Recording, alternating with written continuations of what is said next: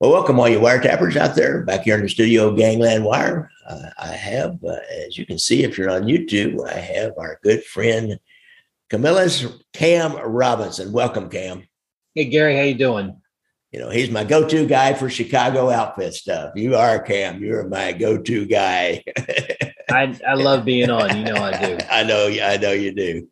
Uh, and uh, we're going to get you and Paul Whitcomb back on here one of these days soon too. You understand? You came up, you did some research about some other outfit stuff, so you got a lot of raw data there somewhere, thousand pages of it, right? I, I did. I pulled up some great government documents. We're going to get into that for too long. I know we are.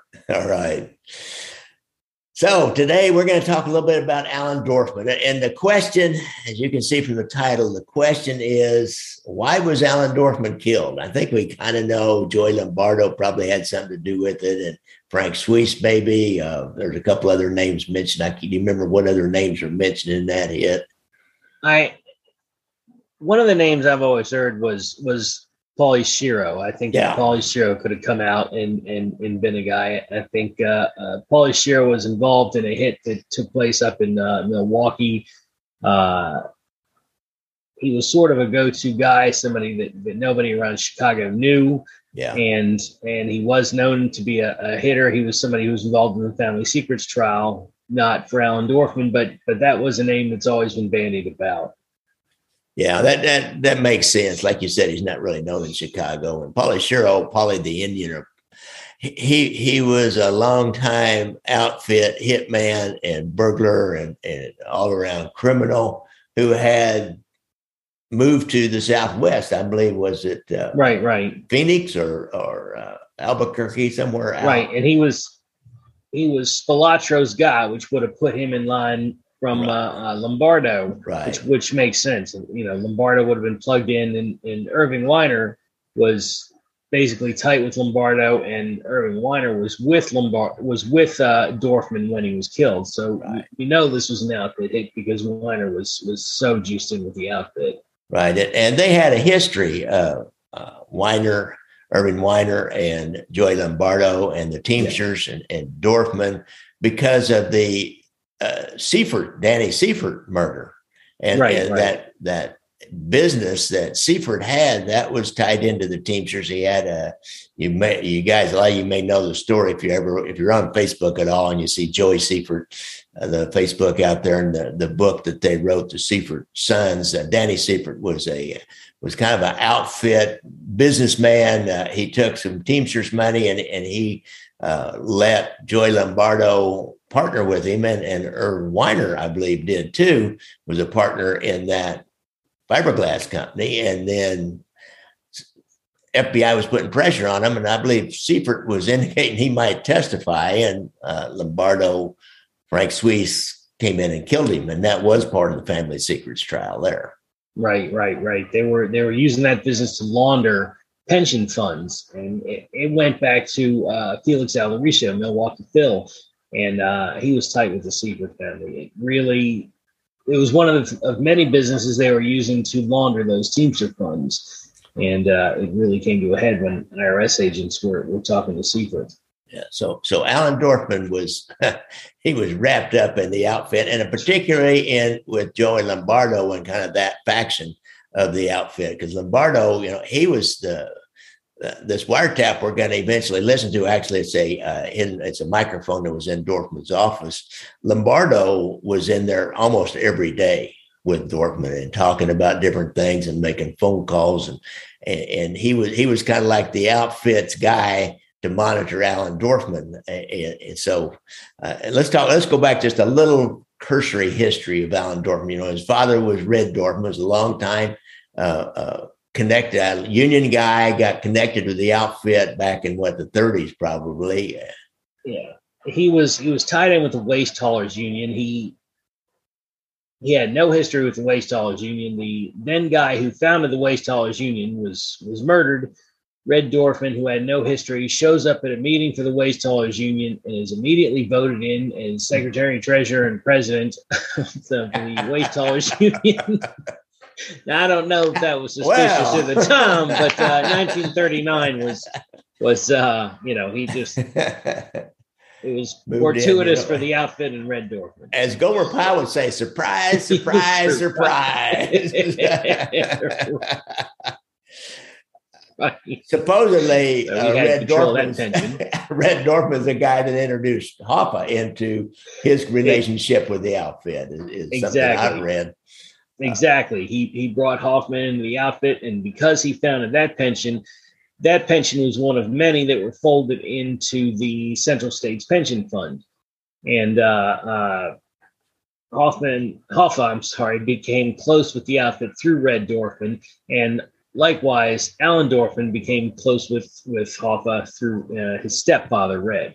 Right. And and you know, Allen Dorfman said this is all pre-war. And during the war, as with many, many men, you know, he went away and he actually I, I believe I read he won the Silver Star. Yeah, And I've read about other mob guys that went away to war. Everybody went to war back then. if there was any way, they they went away to war. And uh, kind of a war hero. Came back and and he started out. He was a, a physical education teacher at uh, University of Illinois, I think, or a Yeah. college there. In, uh, he was a college Illinois. graduate.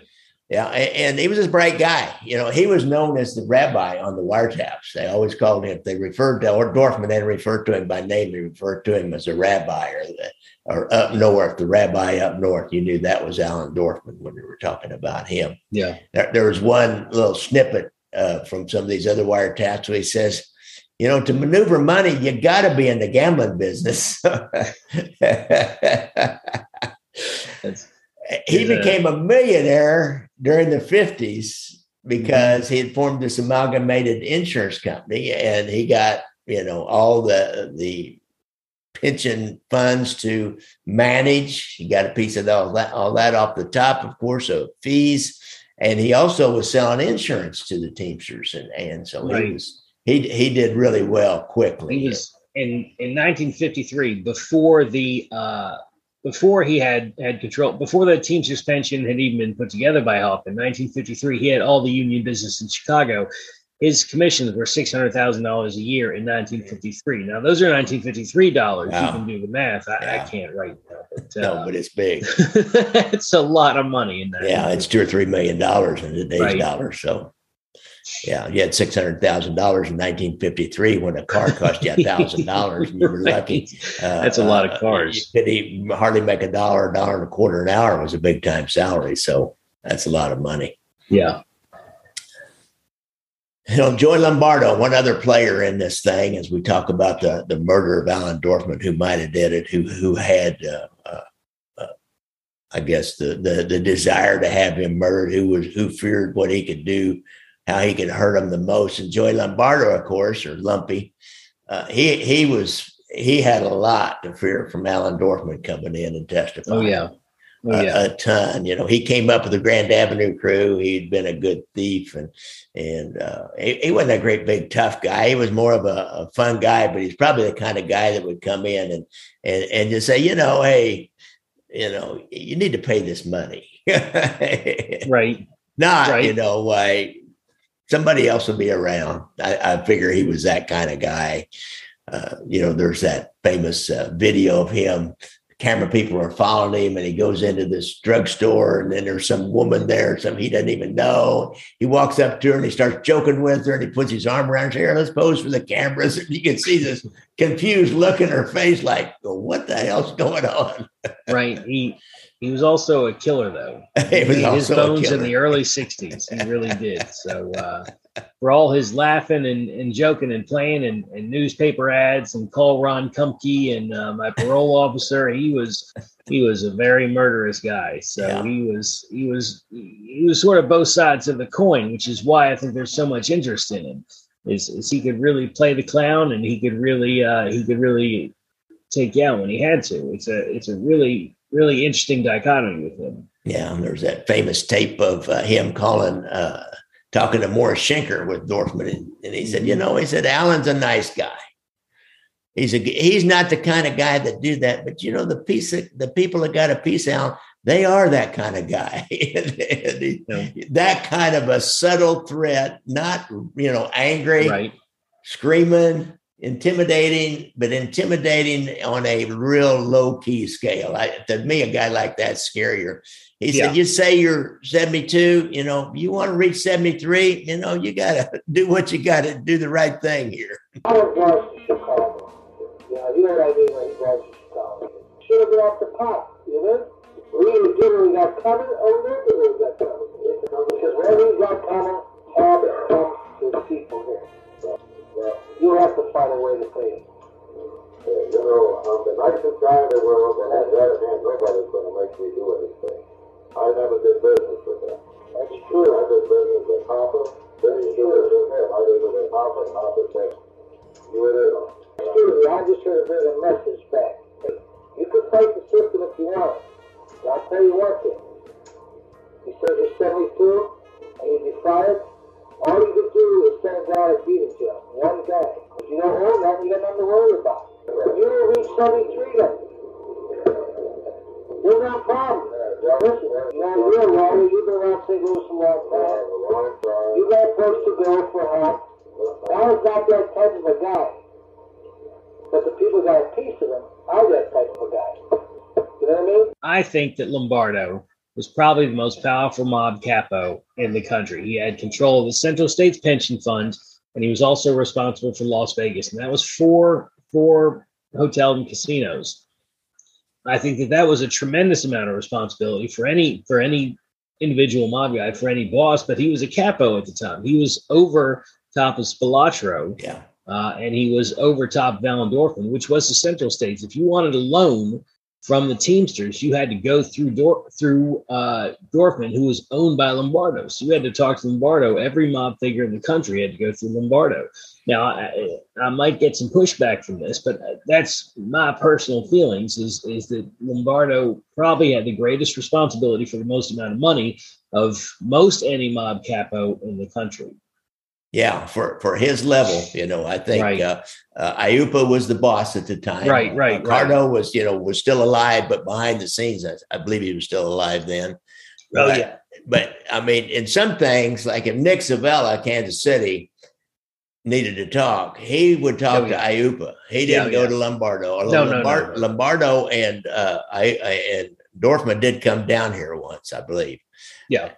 But but he would go talk to Aiuppa. But other than that, you know, Lombardo handled things, and he was kind of like you know, like almost like the underboss over all the Teamster stuff and the Las Vegas stuff. And because what we're going to talk about next is is the the uh, attempted uh, bribery of the Nevada Senator Howard Cannon because they were frantically trying to get all the political connections they could out in Nevada because they had so much business out there and wanted to do more business and knew no more business. They were making so much money out of Nevada that they needed good political connections in Nevada.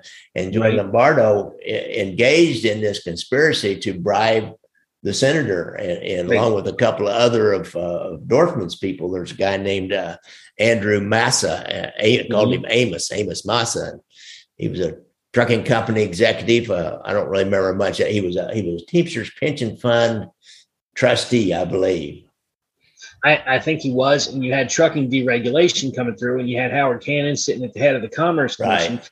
Once trucking deregulation came through, you could get these massive conglomerates eating up all the uh, eating up all the small firms. I mean, that would really remove all these little laws that that set trucking prices and and and protected regional regional trucking firms. I mean, trucking regulation really protected the small trucker. It really created a middle class among truckers. And without that, those regulations, and, and I'm not, I, I think that it was a good thing for for truckers' pay.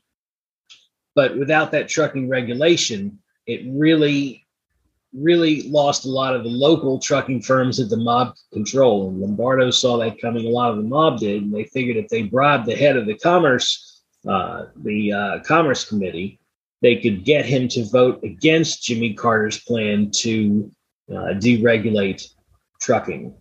Yeah, Jimmy but- Carter wanted to deregulate it because inflation was such a bad idea. Was, was such a bad uh, uh, thing during the seventies that uh, that he thought that that would uh, would uh, lower prices so much because then you could import from overseas. Yeah, interesting. Yeah, the whole thing about uh, even continues the modern day about how you know the conservative and liberal views of of government and, and society right. and how much government regulation should you have? And and you know the the conservatives would say less regulation the more money the companies could make which then right. they supposedly will hand on down to their employees and you know stimulate the economy. It's kind of a part of a bigger picture isn't it? Yeah. Oh yeah it is. I think that uh, it, it's odd to think the mob would in that instance fall on the side of the uh, of the the liberals when a lot of their their beliefs tended to fall on the side of uh, of uh, conservative Italian values in, yeah. in a way, but uh, it's it's a strange it's a strange way of how their uh, political uh, ideologies lined up at the time. Yeah, when they say uh, politics makes strange bedfellows, right? right? I know you've read that somewhere, Shakespeare right. probably. and another conspirator in this was a guy named Thomas F. O'Malley, who was a Chicago yeah. police. He was a former cop, and he was a Teamsters pension fund trustee, and somehow he was he was part of this conspiracy. Uh, he was probably going to help provide the, the cash money to to buy this big piece of property because what they did they bought a, a piece of property that Cannon wanted. He lived in mm-hmm. a, a, neighborhood, and the neighborhood did not want a like a, a high rise or something right. going in, and, and they were going to get. They bought the property, and then they were going to turn around and make sure Cannon got it for a, nice price. Now they never did get the deal consummated. Uh, something happened before it actually done got done, and they didn't. They used Cannon as a witness in this deal rather than as a to actually taking the bribe. It was it was greed uh, that Palmieri, who had taken over the pension fund by then, wanted a million six. Howard Cannon wanted to wanted to pay a million four. That was as high as he could go and if the mob had just come up with 200,000 of their own money and, and, and loaned it or given it to Cannon, they would have gotten the deal. They, they could have stopped in it. They could have stopped the trucking deregulation, but they were so greedy, they couldn't come up with 200,000 to consummate the deal. And so uh, Palmieri, the company that, that, that took over because the, the pension fund was so corrupt, wouldn't accept a million four for that land. And, and that mob greed is what really prevented that deal. Yeah, interesting. And Roy Lee Williams from Kansas City was indicted on this case too. Matter of fact, that's what will eventually turn him. He gets emphysema right. really bad, and and by by the end, he gets this big long what fifty five. I think he got a fifty year sentence uh, out of the deal. He had a lot of time to do, and and he comes in. He ends up testifying, and ma- mainly in, in, front of Congress and, and at the Skim trial. So. Uh, this whole uh, attempted uh, bribery of, of uh, Howard Cannon really brought a lot of people down. Uh, you know, and, and, so to me, and it's not too long after all this comes out, it's just a short period of time after all this comes out that these guys are indicted for this, that Irv Weiner and Allen Dorfman are going to lunch one day. Couple of guys uh, are stalking them. Uh, there's several reports that these guys are stalking them just before, you know, right out of the Chicago outfit playbook. They are they are good. They stalk and they watch and they wait and uh, they're stalking them. And, and, then somebody runs up behind Dorfman and uh, Weiner walking across the parking lot and shoots Dorfman in the back of the head with a 22 and then throws the 22 away. I mean, it, and talk about mark through Chicago hit, don't mm-hmm. you think? Cam? Uh, yeah, I, I think that I don't think this was a robbery. I think that if Weiner was present, the outfit was in on it. I think that this was a real, uh, a real professional job. I asked you, what do you think? Speculation. Do you think uh, Weiner set oh, yeah. up, set him up? Oh yeah, there's no yeah. doubt. Yeah, I, I think Weiner said, "I'll take him to lunch. You got, I'll tell you where he's going to be. He's going to be at the at the Purple yeah. Hyatt which was then a famous hotel. And uh, you guys come across the parking lot. I'll distract him, and you get him. And, and you know, uh, they had to surveil just in case, because, for example, uh, Dorfman took a little side trip that wasn't announced. wanted to go to a video store or something, but they were trailing along behind because they had witnesses that that picked out these guys in another area where uh, right. Dorfman and Weiner were just before they went to the Hyatt and parked over there. So here we are, uh, uh, you know, somebody kills Dorfman. Who killed him and why? And and I came up with this wiretap from probably from Pendorf, I guess. And it's Allen Dorfman, a guy named Saul Schwartz, discussing the uh, the who the next head of the outfit's going to be. And and this was before Dorfman was killed, and and the the outfit would have had this. Some of their lawyers, you know, in discovery, you got to give up at least the transcripts on all these for to the lawyers. And you know, if you remember back with uh, um, the deal in the Donnie Brasco and and uh, Quack Quack Ruggiero, yeah, uh, people got killed. Uh, Castellano thought that Ruggiero was doing drugs, and he knew that the bureau had wiretaps, and there was a case going, and the the lawyers now had those wiretaps, and Castellano wanted to see those transcripts, and and Gotti knew that Ruggiero would then it would be known that he was dealing drugs. That both of them were, yeah and so you know there whenever you have these cases and then discovery then the mob is looking for at discovery. Other people in the mob are looking at the discovery to find out what all is going on. You know they want to know what the bureau knows but they also want to know in general you know what the bureau knows and the government knows and what they know about other things that they may be doing to give them clues. So and, and in this case they could have gotten hold of this uh, transcript that i've got here uh, and, Dorfman is not too complimentary about Jackie Cerrone. I noticed that. Right. And, and, what they're doing is, uh, is is discussing, you know, who's going to take over the outfit because Aiuppa's had a heart attack. At this time, Aiuppa had a heart attack. And we know that from public sources, also know that because Nick Civella and Cork went to Chicago during this time to meet with Aiuppa to talk about them putting together a package of some investors uh, that they would be behind and they would buy out Chicago's interest in the Stardust. They would be able to buy the Stardust from Glick and they would would take over Chicago's interest. And, and so they go to to a relative of Nick Civella's, a guy named uh, Anthony Chiavola, who's actually a Chicago policeman, another policeman here in Chicago. Uh, and they were going to go to his house. I, I released uh, on YouTube the uh, uh, wiretap recently of Chiavola talking to his son, Anthony Jr., about checking for surveillance outside his house but just before uh, Jackie Cerrone and uh, Joey Aiuppa were going to get there. And Nick Civella, as he was coming in, you know, he calls and checked, you know, is there any, did you brush the streets? He said, I'm going to go out and brush them again. And when they got there, they had the bureau had the room where they thought they were going to meet bugged, but I it was on the second floor. Would have been the natural place for him to go. But Aiuppa, his heart was so bad he couldn't didn't think he should walk up even one flight of stairs. So mm-hmm. they had the meeting on another floor. As Bill Ouseley said, that would have been nice to have a uh, wiretap or a, a tape and a uh, uh, recording the head of the Kansas City boss. Mafia talking to the boss of the uh, Chicago outfit. That would have been oh done. Uh, that would have been gold, wouldn't it? Oh my God. Yeah, the equivalent of a commission meeting in New York. really?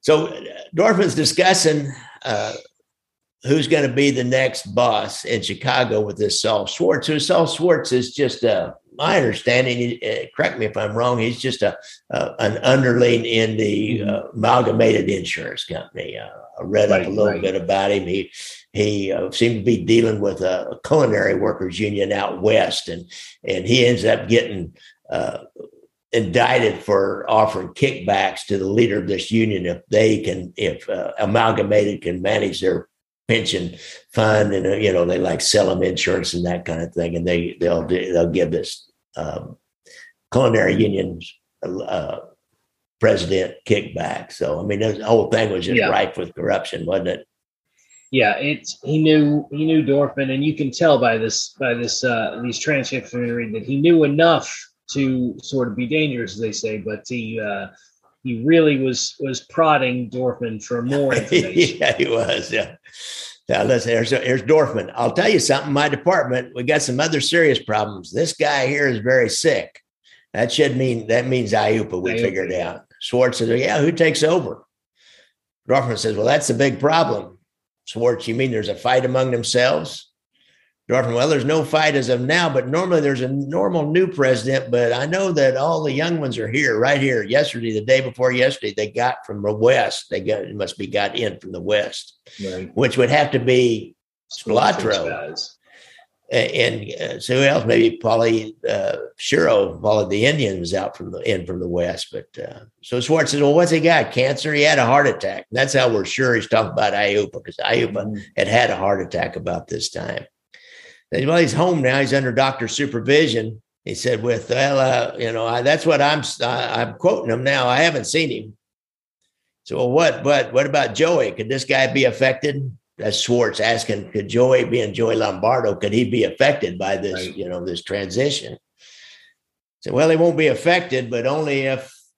Well, how are they related? Schwartz, he, he's asking all these questions. You know, I bet I, I think Dorfman would be kind of suspicious. Well, why he's asking all these questions? But Dorfman's kind of playing the, you know, I'm an in guy. I know what's Right, what's right. That on. ego, that ego, an ego, yeah. you know. So, well, how are they related? Well, uh, uh, they're guys not, you know, they're guys, they're guys that's pushed up. You see, the exasperating part about it is that I pleaded two years ago, as you well know, to come back home because he had been the heir apparent. Well, it's too late now, too late. So you think come back home two years ago and been the heir apparent? You think that's Spilotro? Yeah, That's Yes, what I thought. He was he was really the anointed one for a long time, and uh, you know he even went to to uh, uh, Accardo and, and asked him as much. I mean, Spilotro was really a, a fast riser during that. I mean, there's there's really very little question that he was he was considered the the guy for a long time that he was being prepped for that role. So Dorfman says, uh, uh, well, I think Joey's upset about it, very upset, very upset because, you know, Joey was made some promises that are not, I'm not getting, I'm really shouldn't get into that. But I detect from my conversation at that, and Schwartz finishes the sentence, he's not happy. So Lombardo's not happy. Uh, uh, said, Dorfman said, he's unhappy. He's unhappy because of guy's illness. He probably is unhappy the fact that he hadn't been given more authority. He seemed to be having that are currently taking place because Joey, I said to him, What's bothering you? Tell me what's what's what. Well, Allen, I don't like the way things are happening. All right. So we're ready and so we're ready in case. Uh, so I'm not sure, you know, uh, You know, I, you hear you a think? lot of these. You hear a lot of these guys, these young guys. These these you know, Lombardo would have been in his fifties, but uh, a lot of these guys always say, "Well, you know, you kill one or two or three or four of these guys, and you can take over the whole thing." I mean, that's that's you hear that from from Chicago to New York. That they all have this plan that if they if they whacked a couple of guys, then they could take over, and it's it's a it's a pipe dream that a lot of them have, and you kind of got to wonder if Lombardo had that had that sort of pipe dream too. That if he we're ready, if if if we had to, we're ready to either take over if they if they if they give it to us, or we're ready if uh, if we have to make some moves, we can make them. yeah, it's kind of interesting that we were promised some stuff, you know, so Right, somebody right. promised him something. Here's an interesting question from Schwartz, I thought. There's but but there's a regular line of ascendancy, ascendancy, isn't there? There there's a Dorfman replies, No, that's only at the districts that there is, but when a particular one is selected, you know, it's with the consent of with the consent of the areas, you know. Now that means that like if you like a, a, a capo and you know somebody in the cruise under under lower down, there is kind of a regular line of ascendancy. But Yeah. when it comes to the overall boss, that you don't have a regular line. They've got you can reach down under Lombardo, take Spilotro, because as Dorfman goes on, say a lot of guys don't want it, you know. Lombardo was the street boss at the time too. Right. Is, is what you got to remember. So the street boss, I, I guess that's why they're talking about there's a regular order of things. I mean, you'd think the street boss would move up to the underboss and would then move up to to higher. Uh, and Lombardo is is not being given that role that he thought he deserved. Yeah, interesting. Bless, you know, uh, uh, at this point in time, La Pietra and uh, Jackie Cerrone were both intimately involved with the Mhm. skim. Whereas some of the Al Pilotto and, and a lot of these other guys, that were doing the deal out there, they were not involved with the skim Right. at all. I've seen, you know, Right. that whole case file and and there is no mention anybody but and on the telephones and people that got cases were Jackie Cerrone and, and uh, La Pietra and Lombardo and Aiuppa. And, Yeah. and that was it in Chicago. So they're Yeah. the ones that they have more power than anybody else, I would say, because that was, you know, they had that money coming in for them. They probably weren't sharing it to those other anybody under them. Right, guys like Solano and Pilotto were really high up in the laborers unions. You know, Solano was was head of the national, and, and Pilotto had, was was was pretty high up too. But they were not were not part of the skin. So this next sentence, Dorfman says, uh, I see that's in response to, uh, well, yeah, after he says, I mean, some guys don't want it, you know, yeah, they're under the gun. You know, you take indications are right now because you know the obvious one would have been the guy who died, Turk. Turk would have been the obvious one that would have taken over, but he's dead. So the other two I can see on the horizon would be well, the guy from the south side or Jackie. Neither neither of them have the authority to do neither one. So Turk Turk Torello, right? Uh, what was the story with him? I, I can't really remember. Turk Torello uh, died of cancer suddenly. He was a he was a he was in his forties. He was a real fast riser. He was basically anointed. He was considered the guy who was going up, and uh, he was he was given a tremendous amount of responsibility. And he was considered the one who was going to move on. That was that was more or less understood, and uh, he was being groomed, as as, as they would say. And uh, then he died of cancer. He's he's in that photo, the Last Supper photo, Turturello. He was a, the capo of the of the Chinatown crew, and after him was uh, was the other guy that was would have been the South Side. is, it's Chinatown. The other guy who took over was Angelo LaPietra, who was, as you just said, was responsible for the skim and had built the Italian American uh, uh, social club and a tremendous amount of money and tremendous amount of power, and would have been a natural candidate for taking over. Also, he was he was a real well respected guy. So the next one would be uh, Schwartz says Jackie Wood. No, Jackie has a lot of limitations, too hot headed. So here's where I just wonder if if Jackie Cerrone found out Dorfman was talking about about him Yeah. like this. he said he had a lot of limitations. So obviously, you know, Dorfman doesn't really have a say so, but he's bad mouthing him. He says he's too unconfined to make too many judgments that are not in everybody's best interest. And where this guy's just reversed. Go ahead. Yeah, he was also a bit of a drinker. Ah, you know, I've heard that. That, Mhm. that also makes him unreliable.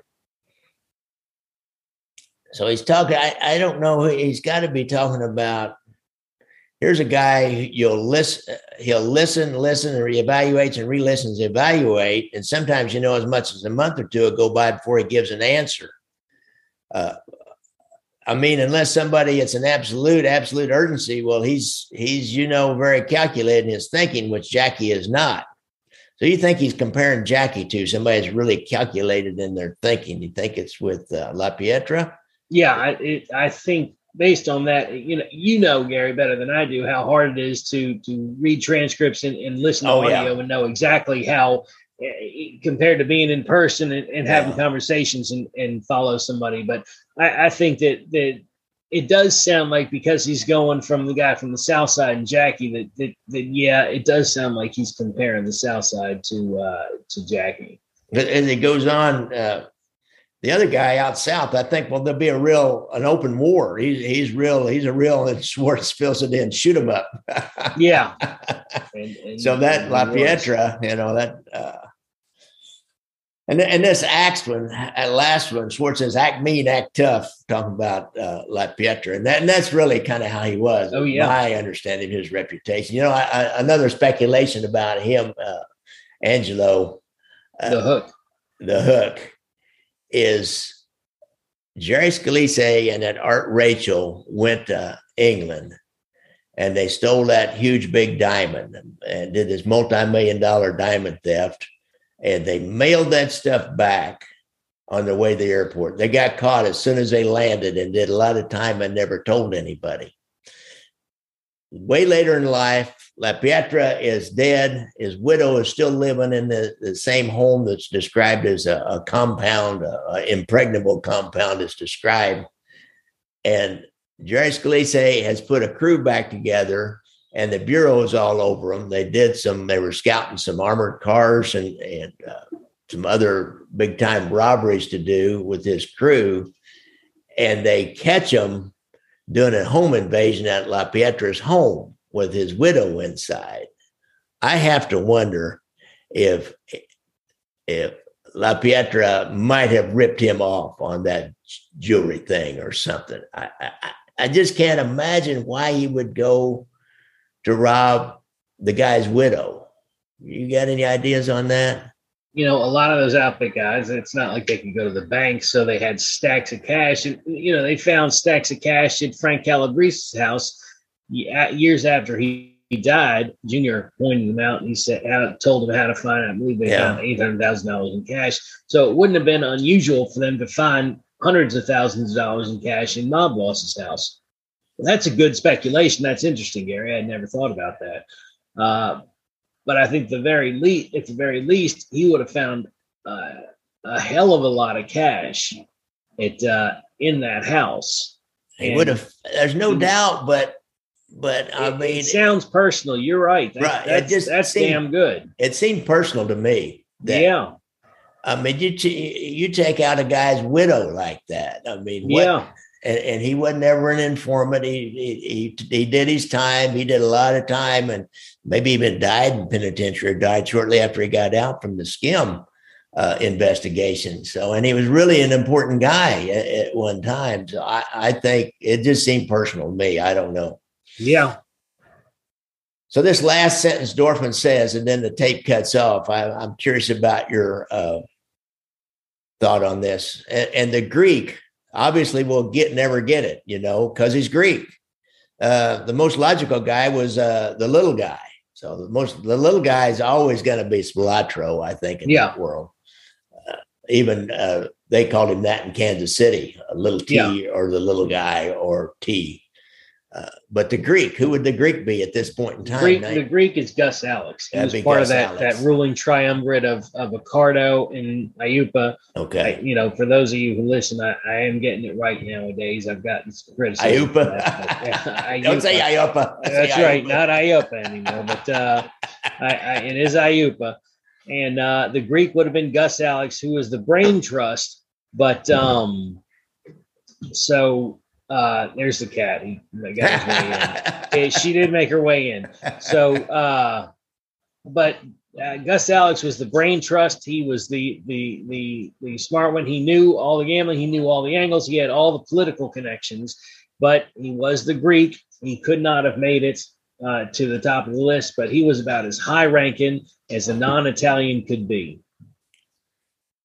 Interesting. That was a really interesting conversation. I thought, and guys, yeah. I'm gonna I'm gonna attach this the whole conversation, the audio, and you can you can listen for yourselves. And I'll put the uh, transcript on the uh, show notes.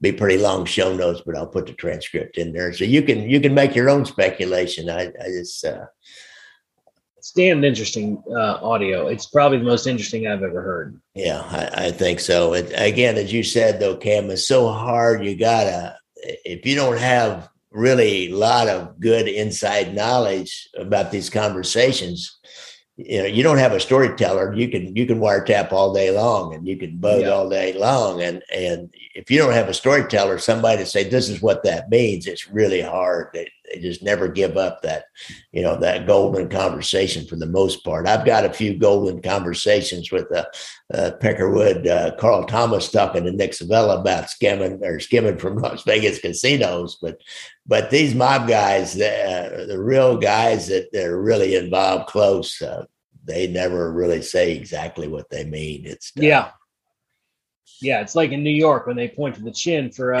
Gigante. they they know they know what they're supposed to say and what they're not because that they know that that they're all what they could always be recorded.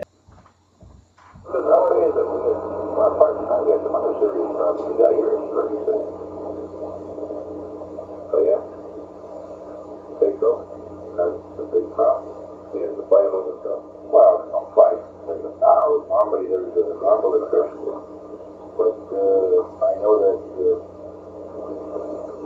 all the young ones that are here, they're here.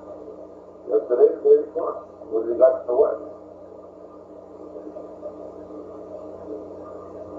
Yeah, yeah, yeah, very small now. The, uh, the doctors must take it very, with, I'm quoting them now, I think with the, with the, Joey. Well, they're gonna, they won't be affected, they'll be affected only if, their guy is not, the guy you know, split up. Uh, the, about it is that I two years ago to well to, come back home. Yeah. Because he would have been the heir apparent. It's too late now. It's too late now. Joey is. Very, very. But he and Joey would make some promises that are not, I'm not demonstrating that, uh, but I could detect from my conversation with Weber that uh, he's unhappy. He is unhappy. He's unhappy because of the guy's illness. He's probably unhappy in the fact that he has been given more authority. That he assumed he was going to be that are currently taking place. Because uh, Joey, I think what father you tell me, but well, uh, I like when things are happening. Uh, it's some radio communication. So, the, the regular line, number seven, there's, there's, no, that's only as the distance. There.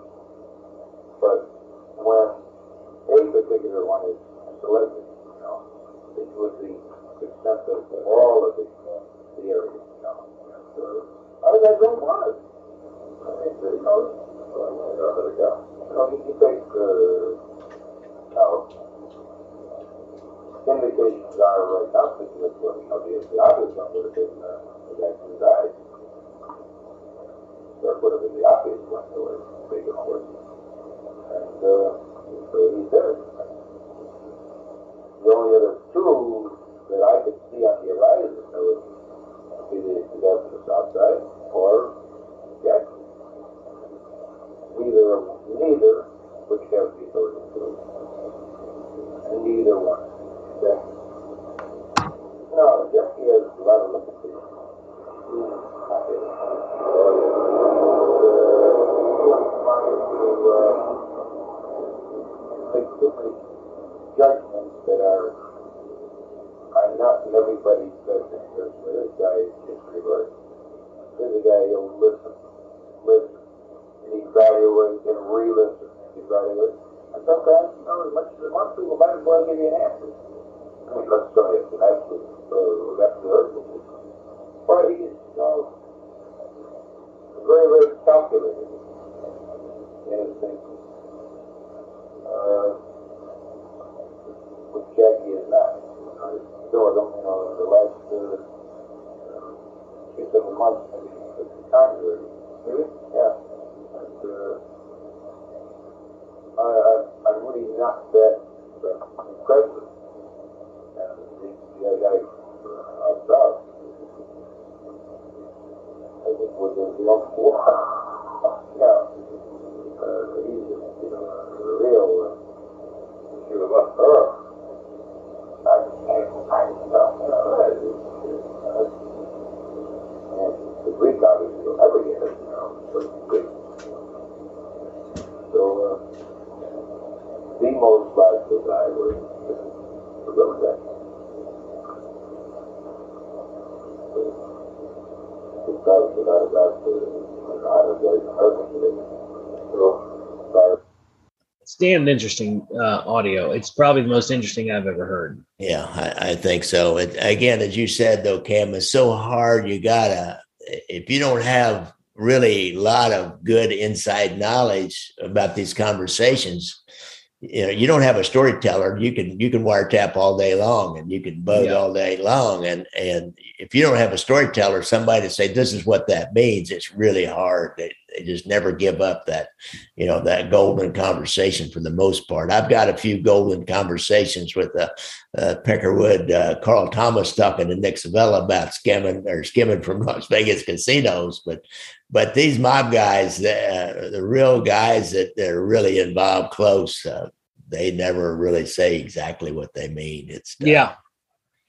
Yeah, it's like in New York when they point to the chin for uh, Gigante. For- I mean, they, for they know they know what they're supposed to say and what they're not because that they know that that they're all what they could always be recorded. There's a lot of that guys, you know, that guy over Right, there, right. uh, that guy there. Of course, the funniest one, I've got that uh, uh, wiretap of uh, Tuffy DeLuna and Joe Agosto trying to come up with the code names for uh, uh, flights coming in. And it's got to be the funniest line I ever heard is United. He said, What the fuck's a good you? Unger, Unger. Mr. Unger. Somebody must have watched uh, The Odd Couple at the time, right. well, it's been a lot of fun, Cam. I, I appreciate Absolutely. you speculating with this with me on this. Uh, who knows? I mean, I'm sure he was killed for uh, mainly because they were so afraid of him testifying because they were looking at getting a lot of time on that Howard Cannon thing.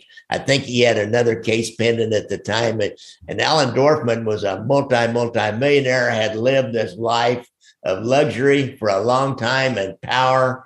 And and now he's looking at going to the penitentiary for basically the rest of his life, and he's around sixty some years old. So um, I can understand where they might want to take him out. And, and of course, he did not ever swear to any kind of omerta. He did not have No. that code. You had to just depend on him. Uh, they'd sent him a message a few years ago with a bomb on on another case, and, Yeah. and he I, I can't remember. I think he did a little time, not a lot. Yeah, a little over a year Yeah, in uh, on that uh, Pendorf, that uh, Yeah. that Howard Cannon case. But as uh, no, it wasn't on the Howard Cannon. He was just getting ready to be sentenced on. That. No, yeah, that's you know what it was. It was uh, another it, was one. It was- it was union funds. That's Union, what it was. it It was, uh, it was some union thing. yeah. I couldn't That's remember. right. That's right. It wasn't a big case. It was on the Pendorf. It was union funds. but uh, but bad mouthing Jackie Cerrone like that, it probably wasn't hard to get Cerrone to cooperate. I think he went along with it pretty easily. so be careful what you say. Mobsters out there, it may end up in court, and your buddies may get to see it. There's been more than one that gossip a little bit up on the phone, and it and it gets leaked out. Well, like uh, that's what they used to turn uh, uh, Sammy the Bull. That's right. was Gotti talking about, you know, like going to say basically sacrifice uh, Gravano. And, uh, and there's been more than one. The Bureau always, they get some kind of a, uh, something that sounds like you're out. That's how they turned Frank, uh, uh, oh God, Cullotta is Yeah, they took him that's that right, tape that's and, right. and they said you got to clean your laundry out there. And then he knew, knows what that means. If Tony Spilotro's got to clean his own laundry and he's got to clean up the guys that can testify against him. And Cullotta was a guy that could really bring him in on a lot of stuff and uh, so they take those tapes around and then use them to turn people. I remember we had one here. Jimmy DeCapo was a gambler, and he was down at uh, Jefferson City, a state pr- prison for something. The bureau got this, and they were worried about him. He took it to him. He said, "You know, I, I ain't worried about that. You know, it doesn't always work, but but it it, it works many times. Probably works more often than not. Because if they're going to kill you, you got nothing left to lose." That's right. That's right. All right, Cam. I appreciate it, and guys, I always appreciate y'all listening and uh, keep coming back. Uh, if you're on YouTube, hit that subscribe button and like it, and uh, tell your friends, tell two or, your, two or three of your friends about this podcast and YouTube channel. Uh, don't forget to always look out for motorcycles. Maybe hit me up on Venmo at Gangland Wire or uh, buy me a cup of coffee on that app. Check my website out. Uh, I don't know. I, if you have any problems with PTSD and you're a vet, you know, Google PTSD and go to the Veterans Administration website, and uh, you'll find a lot of help. A hotline, you'll find a lot of help. So thanks a lot, Cam. Absolutely, Gary. I had a great time.